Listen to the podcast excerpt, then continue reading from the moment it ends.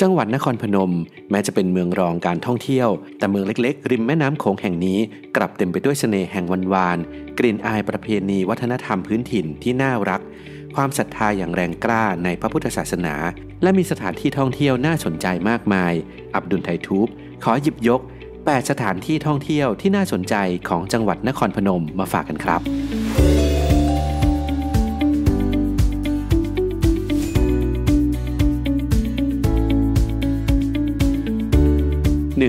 วัดพระธาตุพนมวรมหาวิหารอำเภอธาตุพนม พระอารามหลวงชั้นเอก ชนิดวรมหาวิหารตั้งอยู่ริมแม่น้ำโขง เป็นสถานที่ประดิษฐานพระธาตุพนม พระธาตุประจำปีเกิดของผู้ที่เกิดปีวอก และผู้ที่เกิดวันอาทิตย์ ภายในองค์พระธาตุบรรจุพระอุรังคธาตุหรือกระดูกส่วนหน้าอกของพระสัมมาสัมพุทธเจ้า ตำนานเล่าว่าเมื่อครั้งพระพุทธเจ้าและพระอานนท์เสด็จมาโปรดสัตว์ในดินแดนแถบนี้ทรงทำนายถึงที่ตั้งเมืองมรุกขันนคร หรือเมืองนครพนม ดินแดนที่สืบทอดพระพุทธศาสนา ต่อมาหลังการเสด็จปรินิพพาน พระมหากัสสปะ พร้อมด้วยพระอรหันต์500 องค์ ได้อัญเชิญพระอุรังคธาตุจากชมพูทวีปมายังดินแดนแถบนี้ และสร้างที่ประดิษฐานพระอุรังคธาตุซึ่งเป็นที่ตั้งของพระธาตุพนมในปัจจุบัน องค์พระธาตุพนมสร้างขึ้นในสมัยต้นพุทธกาลประมาณพุทธศักราช 8 เมื่อครั้งอาณาจักรสีโคตบูรยังรุ่งเรือง สร้างแบบศิลปะแบบอีสาน มีลักษณะเป็นเจดีย์ทรงสี่เหลี่ยม ก่อด้วยอิฐ ตั้งอยู่บนเนินกำพร้า หรือเนินดินที่สูงจากพื้นประมาณ 3 เมตร เป็นดั่งศูนย์รวมจิตใจชาวนครพนม รวมทั้งพุทธศาสนิกชนชาวไทยในหลายจังหวัดและชาวลาว ว่ากันว่าหากมานมัสการพระธาตุพนมครบ 7 ครั้ง จะถือเป็นลูกพระธาตุ เป็นสิริมงคลแก่ชีวิต แม้มากราบพระธาตุพนมเพียงหนึ่งครั้ง ก็ถือเป็นมงคลแก่ชีวิตแล้ว ในวันที่ 11 สิงหาคม พุทธศักราช 2518 พระธาตุพนมล้มทลายลงทั้งองค์ เนื่องจากความเก่าแก่ประกอบกับเกิดฝนตกพายุพัดแรง พุทธศาสนิกชนแสดงพลังศรัทธาร่วมบริจาคทุนทรัพย์ ให้รัฐบาลก่อสร้างองค์พระธาตุพนมขึ้นใหม่ โดยครอบฐานพระธาตุองค์เดิม และรักษารูปแบบสถาปัตยกรรมแบบพระธาตุองค์เดิมไว้ การก่อสร้างแล้วเสร็จเมื่อปีพุทธศักราช 2522 นอกจากจะบรรจุพระบรมสารีริกธาตุไว้ในพระธาตุดังเดิมแล้ว ยังบรรจุและประดับของมีค่ามากมายนับหมื่นชิ้นไว้ด้วย โดยเฉพาะฉัดทองคำบนยอดพระธาตุซึ่งมีน้ำหนักมากถึง 110 กิโลกรัม โบราณวัตถุรอบๆ องค์พระธาตุพนมเป็นของเดิมที่มีมาตั้งแต่สมัยอาณาจักรสีโคตบูรณ์ เช่น หลักศิลาที่ปักตามทิศต่างๆ เรียกว่าเสาอินทขิน บึงขนาดใหญ่เรียกว่าบึงธาตุพนม เมื่อถึงคราวพระราชพิธีบรมราชาพิเศษทุกราชการจะอัญเชิญน้ำจากบึงธาตุพนม ไปเป็นน้ำศักดิ์สิทธิ์ร่วมพิธีมุรธาพิเศษด้วย พุทธศาสนิกชนจากสองฝั่งโขงจะไม่พลาดมาร่วมงานนมัสการพระธาตุพนมประจำปี ที่ถือเอาวันขึ้นสิบค่ำเดือน 3 ของทุกปีเป็นวันแรกของงาน และจะไปสิ้นสุดในวันแรมหนึ่งค่ำเดือน 3 คือประมาณช่วงเดือนมกราคม ถึงเดือนกุมภาพันธ์ ถือเป็นงานบุญประเพณีที่สืบทอดมาแต่โบราณ เพื่อถวายเป็นพุทธบูชาแด่องค์พระธาตุพนม นับเป็นงานบุญประเพณีที่ยิ่งใหญ่ที่สุดของภาคอีสาน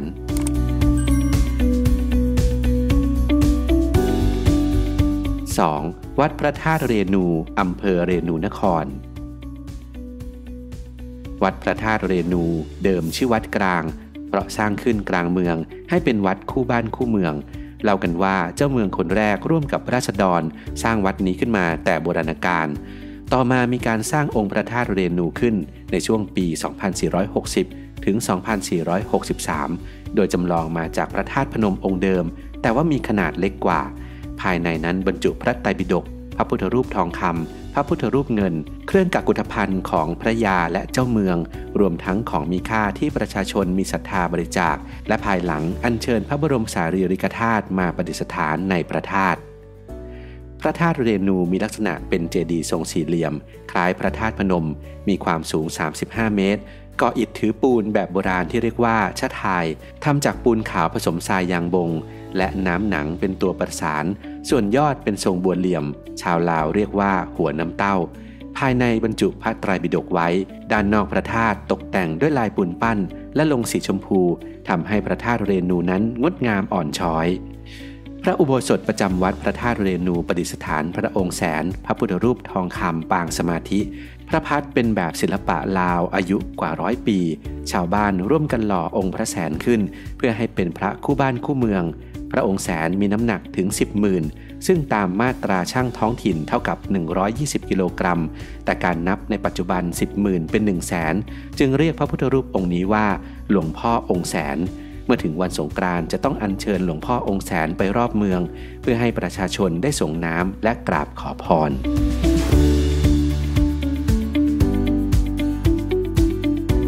3. วัดพระธาตุท่าอุเทน อำเภอท่าอุเทน พระธาตุท่าอุเทนสร้างขึ้นโดยจำลองแบบมาจากพระธาตุพนม แต่มีขนาดเล็กกว่า ภายในบรรจุพระบรมสารีริกธาตุและพระอรหันตธาตุหรือพระธาตุของพระสาวกที่อัญเชิญมาจากเมืองย่างกุ้งประเทศเมียนมา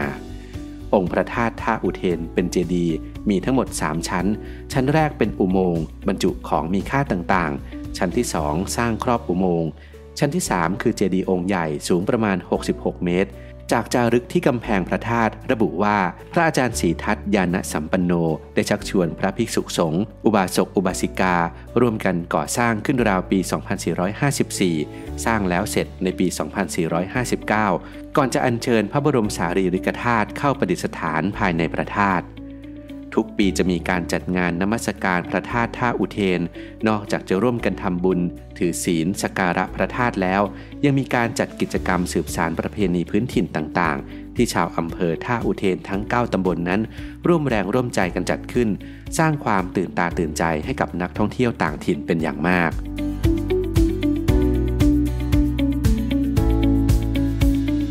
4. พระธาตุนคร วัดมหาธาตุอำเภอเมืองนครพนม ความโดดเด่นของพระธาตุนครคือ ลวดลายวิจิตรการตา องค์พระธาตุตกแต่งด้วยลวดลายเครือไม้ดอกไม้ผล รูปเทพนม ราชาทรงม้า ทรงช้าง ลงสีทองอาราม ยอดฉัดประกอบไปด้วย ฉัดทองแดงเหลืองเจ็ดชั้น ลูกแก้วเจรไนอยู่บนยอดสูงสุด พระธาตุนครประดิษฐานอยู่ที่วัดมหาธาตุบริเวณริมฝั่งโขงภายในองค์พระธาตุบรรจุพระอรหันตธาตุพร้อมกับพระพุทธรูปทองคำและของมีค่า เครื่องรางของขลังต่างๆ ที่มีผู้มีจิตศรัทธาถวาย เชื่อกันว่าหากไปเยือนจังหวัดนครพนมแล้ว น่าจะไปสักการะพระธาตุนครสักครั้งหนึ่ง เพื่อความเป็นสิริมงคลแก่ตนเองและครอบครัว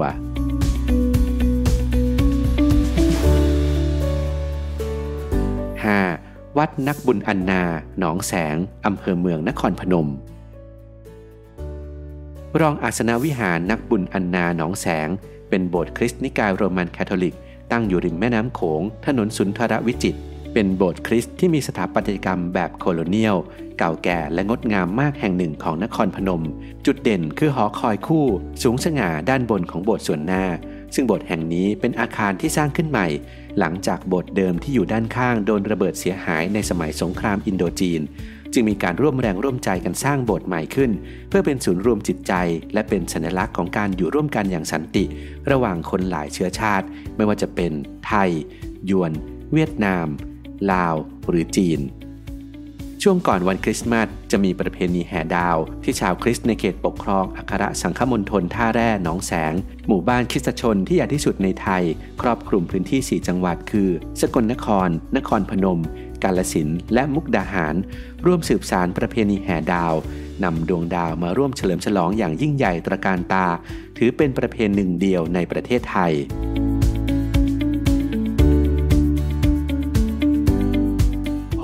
อุทยานแห่งชาติภูลังกา อุทยานแห่งชาติภูลังกา ครอบคลุมพื้นที่อำเภอบ้านแพง จังหวัดนครพนม และอำเภอเซกาอำเภอบึงโขงหลง จังหวัดบึงกาฬพื้นที่ราว 31,250 ไร่ หรือประมาณ 50 ตารางกิโลเมตร มีภูมิประเทศเป็นภูเขาเรียงซ้อนกันตามแนวแม่น้ำโขง ได้แก่ภูลังกาเหนือภูลังกากลาง และภูลังกาใต้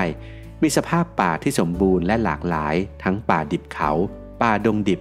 ป่าเบญจพรรณและป่าแดง มีสัตว์ชุกชุม และยังเป็นต้นกำเนิดของลำห้วยหลายสายที่มีความสำคัญต่อการเกษตร อุทยานแห่งชาติภูลังกา มีสถานที่ท่องเที่ยวที่น่าสนใจมากมาย เช่น น้ำตกตาดขาม น้ำตกตาดโพ น้ำตกกินรี เจดีย์กองข้าวสีบุญเนาที่อยู่บนจุดสูงสุดของภูลังกาเป็นจุดชมวิวแม่น้ำโขง และชมตะวันลับขอบฟ้าที่สวยที่สุดแห่งหนึ่งของนครพนม แหล่งท่องเที่ยวอันซีนที่พลาดไม่ได้คือ ถ้ำนาคีบนยอดเขาภูลังกา ซึ่งอยู่คนละฝั่งกับถ้ำนาคาในจังหวัดบึงกาฬมีลักษณะพิเศษที่คล้ายกันคือ หินภูเขาแตกเป็นเกร็ด คล้ายเกร็ดงู เกิดจากปรากฏการณ์ซันแครกคือการแตกของผิวหน้าของหิน เนื่องจากการเปลี่ยนแปลงของอุณหภูมิที่แตกต่างกัน ระหว่างกลางวันกับกลางคืนอย่างรวดเร็วทำให้หินขยายตัว และหดตัวสลับไปมาจนแตกเป็นเหลี่ยม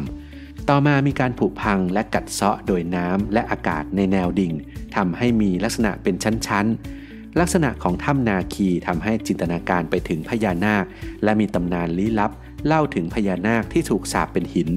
นอกจากนี้ยังมีการค้นพบหินขนาดใหญ่คล้ายเสียนพญานาครวม 9 เสียน ภายในถ้ำยังประดิษฐานพระพุทธรูปให้สักการะ โดยเชื่อกันว่า ใครที่ได้มาเยือนถ้ำนาคีจะมีโชคดีกลับไป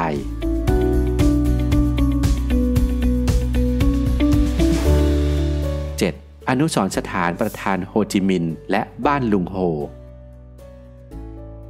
อนุสรสถานแห่งนี้สร้างขึ้นเพื่อเป็นเกียรติประวัติแก่ท่านโฮจิมินห์อดีตประธานาธิบดีสาธารณรัฐสังคมนิยมเวียดนาม ที่มาอาศัยอยู่บ้านนาจอกตำบลหนองญาติอำเภอเมืองนครพนม ในช่วงสงครามอินโดจีน เพื่อวางแผนกอบกู้เอกราชจนสำเร็จ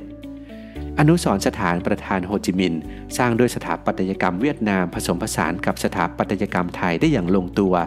ภายในอาคารจะแสดงภาพชีวประวัติ เส้นทางการต่อสู้กอบกู้เอกราช และหุ่นขี้พึ่งจำลองขณะที่อาศัยอยู่ที่บ้านนาจอก ส่วนบ้านลุงโฮ หรือบ้านท่านโฮจิมินห์เป็นบ้านเก่าแก่แบ่งเป็นสองหลัง หลังแรกตั้งอยู่ด้านหน้า เป็นบ้านของเพื่อนสนิทร่วมอุดมการของลุงโฮ ที่เข้ามาในประเทศไทยก่อน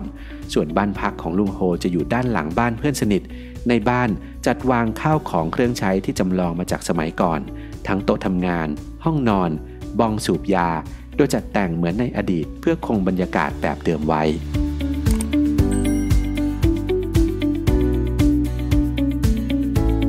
8. สะพานมิตรภาพไทยลาว 3 นครพนมคำม่วน สะพานมิตรภาพไทยลาว 3 เป็นสะพานเชื่อมต่อระหว่างประเทศไทย ที่บ้านห้อม ตำบลอาจสามารถ อำเภอเมืองนครพนม กับประเทศลาวที่บ้านเวิร์นใต้ เมืองท่าแขก แขวงคำม่วน เป็นสะพานที่ได้ชื่อว่าสวยงามที่สุดแห่งหนึ่งของไทย ทิวทัศน์ด้านหลังสะพานเป็นภูเขาหินปูน เรียงรายสลับซับซ้อน ส่วนด้านล่างสะพานมีจุดชมวิว ที่มองเห็นสะพานได้จากข้างล่าง สะพานมิตรภาพไทยลาว3ใช้งบประมาณก่อสร้างจากรัฐบาลไทยทั้งสิ้น 1,723 ล้านบาท มีระยะเวลาการก่อสร้างรวม 900 วัน มีพิธีเปิดอย่างเป็นทางการ ในวันที่ 11 พฤศจิกายน ปี 2554 เวลา 11 นาฬิกา 11 นาทีใช้เป็นเส้นทางคมนาคมขนส่งด้านการค้าและการท่องเที่ยว เชื่อมโยงไทย ลาว เวียดนาม และภาคใต้ของจีน มีความยาวรวม 1,423 เมตร มีความกว้าง 13 เมตร และมีช่องการจราจร 2 ช่อง นักท่องเที่ยวสามารถไปถ่ายภาพบนสะพานได้ โดยขออนุญาตเจ้าหน้าที่ในจุดนั้น ซึ่งจะยืนถ่ายภาพได้แค่ในส่วนต้นของสะพานฝั่งไทยเท่านั้น แต่ถ้าหากอยากข้ามไปเที่ยวเมืองท่าแขก ขวงคำม่วนสปปลาว ต้องไปติดต่อยื่นหลักฐานหนังสือเดินทาง หรือยื่นขออนุญาตทำหนังสือผ่านแดนชั่วคราว ที่ด่านตรวจคนเข้าเมืองนครพนม จังหวัดนครพนมยังมีแหล่งท่องเที่ยวที่น่าสนใจอีกมากมาย ทั้งพิพิธภัณฑ์ แหล่งท่องเที่ยวทางธรรมชาติ วัดวาอาราม พระธาตุประจำวันเกิด เมืองน่ารักริมแม่น้ำโขงแห่งนี้ รอคุณไปเยี่ยมเยือนอยู่นะครับ